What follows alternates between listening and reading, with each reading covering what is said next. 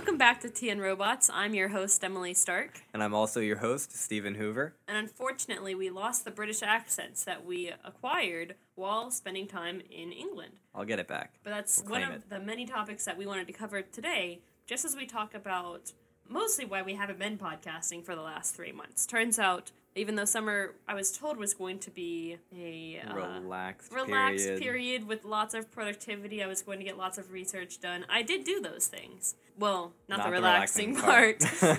there was a lot going on this summer, and we wanted to fill you guys in on some of the cool happenings at the Machine Perception and Cognitive Robotics Lab. One that I am most proud of because I put so much blood, sweat, and tears into it. So, we launched an Introduction to Deep Learning short course in conjunction with piloting our Scientist Exchange program, which Stephen and I had the honor of being the MPCR members. So, we're going to talk about all of that because they're pretty much all interconnected. But going chronologically, first there was the short course, which was an event that we designed to give its participants a comprehensive yet gentle introduction to deep learning. And so it was designed for really anyone off the street who kind of knew what a computer was to be able to come in and by the end of the week have at least some familiarity with hot topics in deep learning today. As a participant, Stephen, would you say that we achieved some or any of those goals? the short course did a lot of what you're talking about. So uh, you weren't expecting this, but a pop quiz. What did you learn in the short course? It's like that episode in SpongeBob. What I learned in boating school is. Oh, yeah. i hopefully, I can do this in less than 20 minutes or however long he spent in the exam room. Uh, great question. So, uh, it depends where you're starting. So, what a convolution is and how convolutional neural networks formed. But going back to before that, what is a machine that can learn? What is gradient descent? And what is a perceptron? So, there are some analogies between biological neurons and mechanical neurons, or these artificial neural networks, which we started using later in the course during our hands on sessions. So, the main thing I learned is what's the difference between an artificial neural network and a real one, how that translates to math, and then how can you update weights using back propagation. I think that's probably the most concise yet accurate explanation of the short course I've heard. And we, we really did try to honor like the biology and psychology side of where these models came from and then explain what the models do and how they do it. So Yeah, I didn't expect the models to overlap in those fields as much as they did. They go back further than any of the textbooks I've read on deep learning. And if you have no clue what a convolution is, that's okay because most people don't. I sure didn't a year ago or however long I've been in the lab. Then the short course might be for you. So it's something that we had a lot of success in, and based on some results that um, we have on our, our Facebook and various sources, we found that the students really did seem to learn a lot, and we got a lot of overwhelmingly positive feedback. So it's something that we're definitely going to continue for next summer. So if you're interested for that, you know, keep close tabs on the MPCR lab and see what we're up to. So, what were your initial reactions to being in the short course with all of the participants? Uh, I wasn't prepared to see the visiting faculty from other institutions and uh, researchers from other institutions. I'd been told that there were some international participants as well as some people from Carnegie Mellon and the National Institute on Standards and Technology, but I was pretty surprised at how they were going to apply what they were learning into their own work. We had the honor of not only hosting our counterpart in the Scientist Exchange program, which we'll get to, but the short course that we built kind of as a result of making this connection and bringing this international student was to launch a short course basically for anyone. The way that we advertise it is if you kind of know what a computer is, then you have enough baseline knowledge to come to our short course. And we got those students, definitely. We had a lot of students who this is their first coding or research type endeavor. But we also got people on the other end of the spectrum. So we had Computer science professors at Carnegie Mellon's. Uh, Right, yeah. He um, is kind of a prominent, helped start really the field of, of systems architecture as I understand it. I did not know that. I So spoke that with was him your for like an hour and a classmate. half. wow. He was a lot of fun. He was a very interesting man to get to know and very personable and fun to just kind of be around. We had a really fun group. But in addition to him, we also had a faculty member from the National Autonomous University of Mexico in their chemistry lab.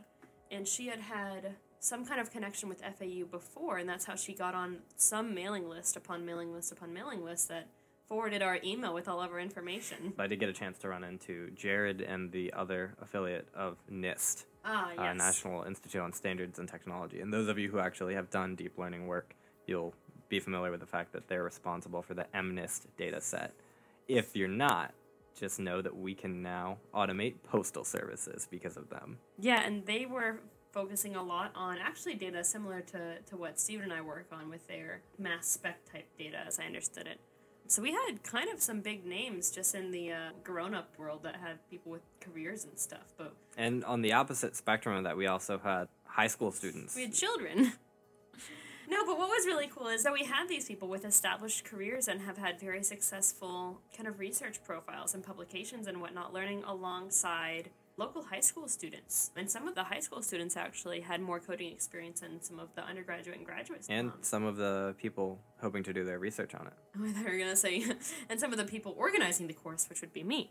Um, probably, though. We have some really intelligent high school students. That's not to say that I'm not intelligent, but rather that they're pretty much superstars. And then we also had graduate students, undergraduate students, and high school students TAing the coding workshop during part of the course where yeah. they were actually teaching people how to run through some of the models that we were looking at. So we had this really cool cross section of people from all walks of life. I don't know any other short course that would boast having, you know, a prominent professor from Carnegie Mellon alongside a local high school student that was there on a scholarship. But that was something that we were really proud of, and we didn't want there to be that disparity of, oh, you know, I can't talk to him because I'm just, you know, 16 and, and don't really know what's happening in my life versus, you know, someone who's beyond tenure track. We tried to make it a cohesive environment that anyone could talk to anyone because you never know what kind of collaborations or ideas are going to come out of those who have had, you know, 40 plus years of experience and those who are kind of just freshly coming into this with new perspectives. So we had, in addition to the short course, a lot of evening activities for networking and just getting to know each other. So we had a dinner where a bunch of the participants would break up into small groups and then get to know each other in those small groups because you're forced to, you know, converse with people. Uh, that was especially useful because I was able to learn a couple things from some physics students, as well as the beach day was quite fun. Not only because I got to see one of our lab affiliates, Mr. Gruber, uh, grill, but because I was actually able to interact with some of the professors more and really get to know what their research was about and why they were trying to tackle the problems they were approaching. Yeah, I'm really glad that you brought up um, Mr. Gruber as well because we, we really can't talk about any of the things that we did this summer without acknowledging his participation in the lab and what he has made possible for us. So he helped fund our travel, which we'll talk about in a minute, which really was the the way that we piloted the scientist exchange program. Just without him, first off, nothing this summer would have happened.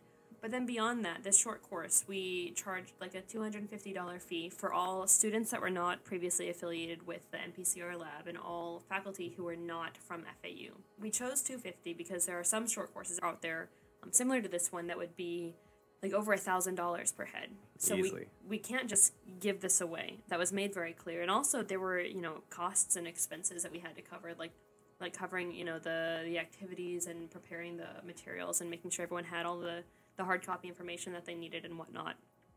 But we also knew I was I was not so excited about charging students because my undergraduate was from a place that doesn't have a whole lot of wealth in the area, and so thinking about students from that walk of life or from that situation who would want to be a part of this, I didn't want to exclude them. So we sought after a handful of pri- private donations for individual scholarships. And this was mostly to cover the cost affiliated with hosting such an event. Oh, yeah. We're not in this to make the profit. It, it was you don't choose academia for the profit. That's what I've been told. It turns out that that's very much the case. But no, with without Mr. Gruber's contribution, there are about eight students that just would not have been able to attend this short course, both local and students that had to travel from different states to come. So I do want to make sure that we have just a moment of appreciation for all the things that, that Mr. Ruben Gruber has done for us this past summer and just for everything in the lab. So if you if you happen to bump into him on the street, I don't know why you would, but just shake his hand and say, you know, I think you're a pretty stand up guy. um, so let's talk about what a scientific exchange program is, because I'm scientist. Scientist. Yeah, I'm just making those words up. Okay. So. so can we talk about what we mean by that? So essentially, this happened because one day I was sitting there trying to be really productive at my desk, but of course, our lovely co-directors um, had come into the room that my desk is in we're just bouncing ideas off of each other, off the wall of anything that would stick or bounce. And I heard them say, we want to have an exchange program. We want to bring students in and, and teach them this stuff and mentor them and have an, a relationship with these students. And, you know, me being very optimistic and from Tennessee, I said, oh, like Austin Peay, where I'm from. Because I'm thinking, yeah, I'm going to bring one of my friends over and they're going to learn deep learning. They're like, yeah. Or like you know, Another country. yeah, they were they were way beyond just like you know a few states up. They were going at like Stanford or Princeton or Oxford or you know all of these these very elite universities all over the world. They started listing, and so I thought, okay, so maybe you know maybe Austin Peay won't have the first scientist exchange program, but I'm still pretty dead set on involving my alma mater. And that still happened during the short course. We had one student Yes. from Austin Peay come over. Yes, we had a recently graduated with her bachelor's going into their master's program um, that came down for the summer and is now hoping to incorporate deep learning into her master's thesis, which I think is fantastic. She was a real pleasure to talk to and work through the code. We had some of the same problems, and we were both able to fix it. On her evaluations, she told me this uh, after the fact. She said, I would have come in an hour earlier. So we start at 10 each day, and she says, I would have come in at 9 o'clock in the morning, which for a college kid to say that means something. Just to hear Will and Elan keep talking. so so now that that is out and, and public they can revel in the fact that people do want to hear them talk and they do have something pretty cool to say. Back to the scientist exchange program they're spitballing all these ideas. They left the room you know and i didn't hear anything about it again um, until i was in austria this past january at an international uh, short course for robotic olfaction and one of the graduate students that i had come to know in this very prominent robotic olfaction lab mentioned that he was going to be coming down to Miami for a conference later that summer and that I should go to this conference in Miami because it happens every two years and it rotates continents. So the fact that it was like a. With the uh, exception of. oh, yeah, I don't think it goes to Antarctica. I didn't confirm that. It might, but I think that one's still kind of. It's below the operating temperatures of their sensors, which is why I say that. I know Um, now. So I said, oh, well, hey, you know, you should come check out my lab. And in my mind, I went back to that conversation I overheard about bringing students from other labs here. And so I went to, to Will and Elan, you know, in the, uh, the next month or so, and I said, hey, do you want this to happen? Because it can happen. And they said, yes, we want this to happen. So I, I contacted that grad student and said, do you want to come and, and really stay and really learn deep learning? And he said, no. What? I didn't hear this part of the story. So in their lab, um, it's an engineering lab, so they're really focused on the sensors and the sampling and the, the biomedical stuff, right? They don't really like the data science part. Data science is kind of what they do to pay the bills because otherwise the sensors, you know, Don't do anything. right. So They have this one poor, poor, poor grad student. yeah, his name is Alfian, and I love him. So I'm emailing Akira, who's very much an engineer and very he does he hates data, and so I, I said, do you want Hate is not like an appropriate word. Megaloathe is probably more appropriate. I email him and I say, "Hey, Kira, you know, because I'd gotten to know him at the course in Austria, and I said, "Do you want to stay after you're here in Miami for two weeks and learn deep learning?" He said, "No." He says, "But our one data guy in the lab would probably really like it and be able to actually understand what you're trying to tell him. Because if you talk to me, I, my eyes would glaze over, and I would be very confused for two weeks." And so with that, he said, "Let me mention this to Alfian," and he did. And he and Alfian had some talks. Alfian was also going to be coming to the Miami conference, so it worked out. We just kind of start putting it in motion that Alfian would come here for two weeks, and that's why we decided to have the short course because we wanted to give him kind of a rigorous overview of deep learning in a very thoughtful and intentional way. Can we explain what Alfian does for this lab? Sure, go for it. Uh, so Alfian is a data scientist. He doesn't just make data. He he's given these piles and piles of numbers in the form of CSV files and text files, and he's told figure it out. and then he's also told, hey, you have a deadline and you have a PhD to get and a bunch of other things. And I need my results in 36 hours. And I need my results in 36 hours. So he spends much of his time piling through the all of these files trying to figure out if he can find anything discriminatory about robotic olfaction and just chemical sensing in general. so we worked it out that that he would come here and we would kind of open his world you know he's he's doing some machine learning so he would come here and we would kind of introduce him to this topic and what type of power deep learning could unleash in his robotic olfaction data analysis in exchange uh, Stephen and I would go to England and we would take some samples that we had thought about trying to run, but then we realized that we didn't have any electronic noses. So we, we packed our bags and packed our samples and went through the fun process of shipping them. If you guys are unfamiliar with UN regulations on shipping biohazardous substances, good for you. so so we got all those agreements worked out and he got all of his paperwork and we had our passports and our plane tickets and that's that's where we started this partnership But in addition to him just coming, it was a little bit more than your standard collaboration because now we consider Alfian as kind of a, a joint member of MPCR. He's not one of the core research members, but the partnership came with the idea that at any point when he's trying to implement deep learning, he now has not only this bank of resources that we've given him in the curriculum for the short course, but he also has access, direct access to myself and, and Stephen, who he worked with one on one for a long time this summer. But also, you know, now he knows the people in the lab who not only know this stuff, but are even developing this stuff and contributing to the deep learning literature and understanding of how these computational methods are going to help shape the future. And he also has access to the hardware, which is not necessarily available everywhere. Right. So if he shoots me a text message or, or an email saying, "Hey, you know, I've got this this data that is too big that I, I can't run just my regular random forests on. Do you mind if I use your GPU?" Then because of this partnership, it would be a priority for us to make time in our, our GPU circulation to know, you know, okay, so I'm not using my GPU on Tuesday night through Thursday morning, so that's when I'm going to run his um, his network.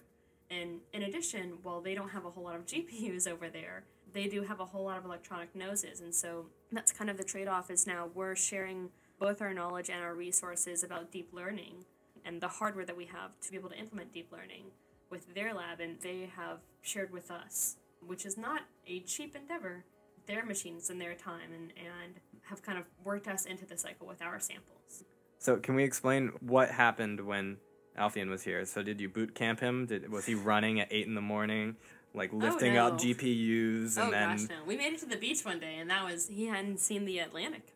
Oh, that's interesting. So I mean, he did when he was in Miami briefly, but not you know. Yeah. So he came in, and the other part of it was that we hosted him because he was here for two weeks. Every day he came to campus, and the first week was a short course, so that was pretty much booked up and very structured. And then the second week was him going through the short course materials and going through other materials that we had worked on and developed with to solve a very important problem. This is world changing, guys. I really want you to hang Richard in suspense. Feynman thinks that this is a very important problem. I'll explain what the topic is, but you're gonna have to explain Richard Feynman. Okay. We were trying to figure out whether or not you could distinguish between Tropicana orange juice, some really, really inferior English orange juice. It's called Heritage. It's inferior is the only description of it, and apple juice.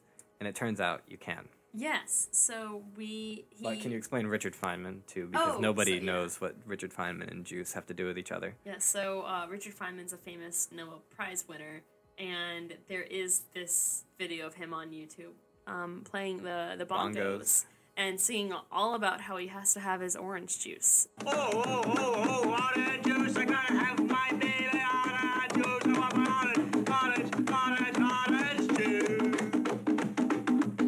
So the full video is in the description of the podcast if you have to have just a little bit more of orange juice. Yeah, for the record, we all know you can taste the difference between a Florida orange juice and some inferior orange juice, but we're not talking about tasting the difference. Although smell is part of taste. right? That's taste. Yeah. Gustation is is very strongly linked to olfaction, but we're getting into the, the weeds now. Um, no, as part of the uh, scientist exchange program, Alfian sent about a month early a toy data set of GCIMS, um, just a uh, eNose kind of deal. It's not really chemical sensing. Chemical it, sensing that produces very high dimensional, low information data. Which um, means. Which means that it's really big and most of it is rubbish, as they would say. Oh, rubbish! That's great. I Maybe know. I will get the accent Throwback. back. So we sent that ahead of time, and Robotic Olfaction, as the MPCR team, got together to analyze it and figure out exactly how we wanted to look at it and how we thought it would be most useful for Alfian and for his team to look at data of this type when they're using it not to diagnose juice, but to diagnose like melanoma or, or pancreatic cancer.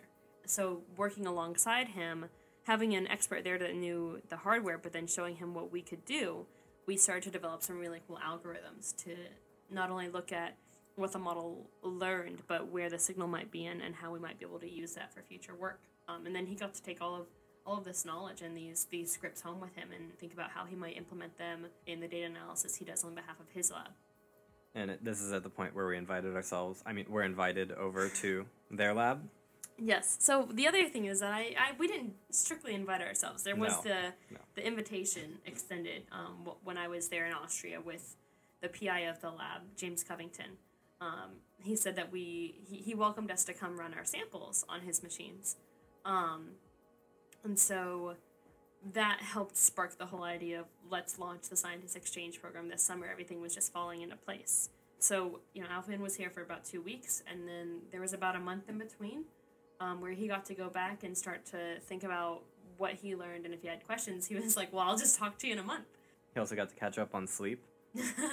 yes, in his own time zone.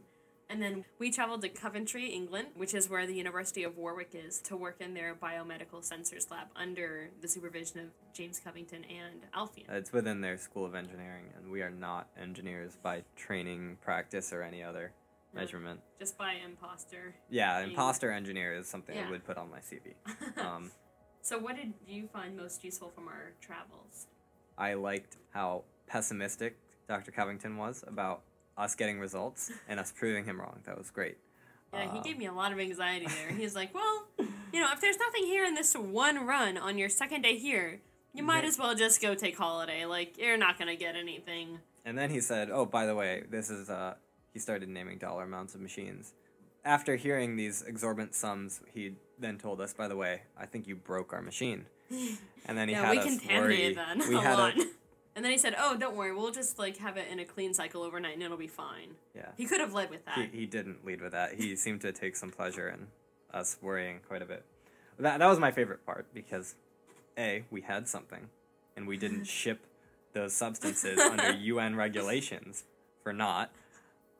and we got to, it was cultural immersion, is how I'll put that. Oh, my second favorite part. I picked up an English accent while I'm there. It might slip out. If I hear English phrases, I start using them again. I use full stop instead of period now, rubbish bin instead of garbage. Giveaway is a great synonym for yield. If you guys are unfamiliar with these terms, Yeah, it took us Yeah. about a day and a half to figure out that way out was not a geographical location, but rather a way to indicate exit. So I figured that. I just didn't you didn't think I didn't have a problem with it. Our was- collective understanding took about a day and a half.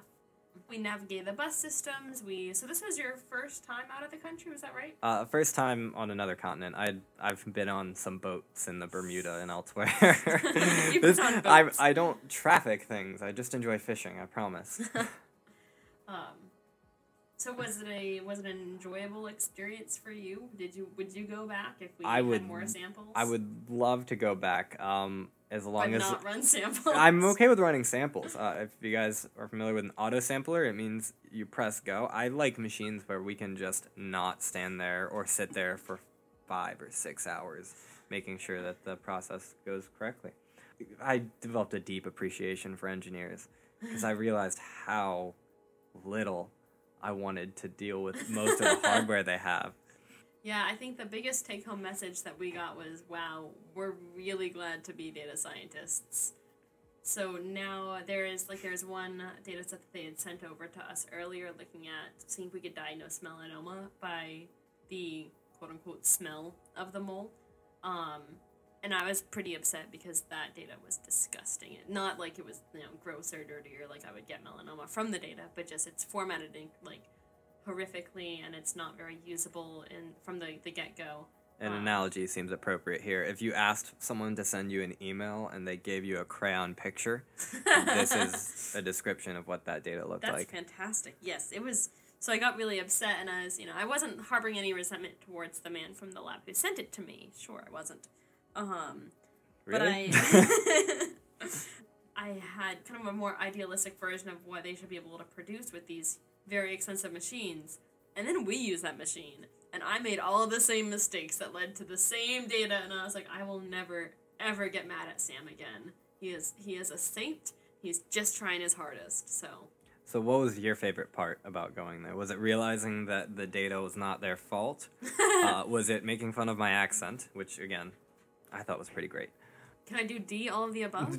D, all of the above. We need more answers for that. My favorite part was I mentioned to both Kira and James, the, the PI, about a conference that's coming up in this coming May in Japan. That's the International Symposium for Olfaction and Electronic Noses. It's kind of like the, the big thing that happens. Yeah, it just rolls off the tongue. ISON. it doesn't. Actually. It doesn't roll. So, I saw in their list of topics under data analysis they put AI, comma deep learning. Um, and so here's the thing: when I The was comma is important, is it not? well, I mean, eh, deep learning and A- you know, if they just put AI, it sounds more like a buzzword. But deep learning is like they're starting to really hone in on what parts of AI they think um, could really apply and what AI really means in in today's definition and what's what's happening and what's still kind of like Skynet. So I saw that, and when I had been in Austria, I you know was talking all deep learning this, deep learning that. Like everyone in Austria knew that I didn't know my way around any type of sensor. They asked what sensors our lab had. They I laughed. told them, and they laughed. They said, "It's not the MQ sensors, is it?" Ha ha ha! And I was like, "See, the thing is, That's their version of the crayon paper. yeah, exactly." Austria is when I started to realize like what I can do and what I can't do, and I, I can do deep learning. And so I raised a lot of questions about why didn't you do this with deep learning? Why isn't this a model you've um, considered? And when I saw the flyer for their big conference in Japan in a year, they had deep learning as one of the topics. And so I went to, to James and to Akira and I said, I know that that's not because of me. However, I choose to believe it is because I think that's pretty cool that I have You asked enough questions that they realized they didn't know. that they realized a that they didn't know and b that there are people who do know and they want to invite those people to the conversation and when i mentioned that to akira because james is never gonna you know stroke my ego ever. Um but i mentioned to it to akira and i said i know that's not because of me but you know i like to pretend it is. And he goes no i don't think you understand. Like you raised a lot of really important questions that i do think that that's part of your influence at this this short course in austria with a lot of the prominent members of the field. And so that was pretty exciting for me to hear. Not only is what I'm doing potentially viable, but but people are interested in it now. We could Um, run a model just on the change in octave from your voice. Were you Probably excited? we have the waveforms. Oh my gosh, who needs weekend plans? Um, no, so that was really cool to see that. Not only am I kind of trying desperately to cram my way into this field filled with engineers and scientists who know way more than I do about chemistry and physics and biology and Materials research. all of that, but that they think that we have something important to say too. So that was my favorite part. It was a pretty humbling experience, so maybe I do have some humility after all. Who knows? That's not tied with my accent. I'm going to keep asking this question. I need acknowledgement here. What's the question? How great was my accent? Oh my. it was a lot of fun to travel with Stephen for two and a half weeks. And it was a lot of fun to come home. So, with that, I think that we've kind of covered most everything. I, I could talk for days about anything, but especially about our trip. There were some highlights we didn't get to, but that's okay. We covered a lot of the important stuff, and I think we kind of explained why we slacked off on podcasts for the last three months. So, Right.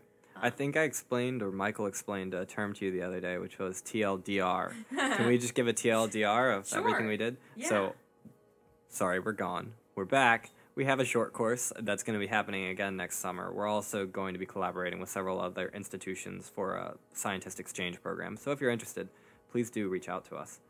Traveling internationally is humbling and a lot of fun. I have a phenomenal accent, and, we're going to Japan. and we're going to Japan. We're back on track now. We're gonna have regular podcasts again, so look out for the next one. And we'll be here next time. See you later.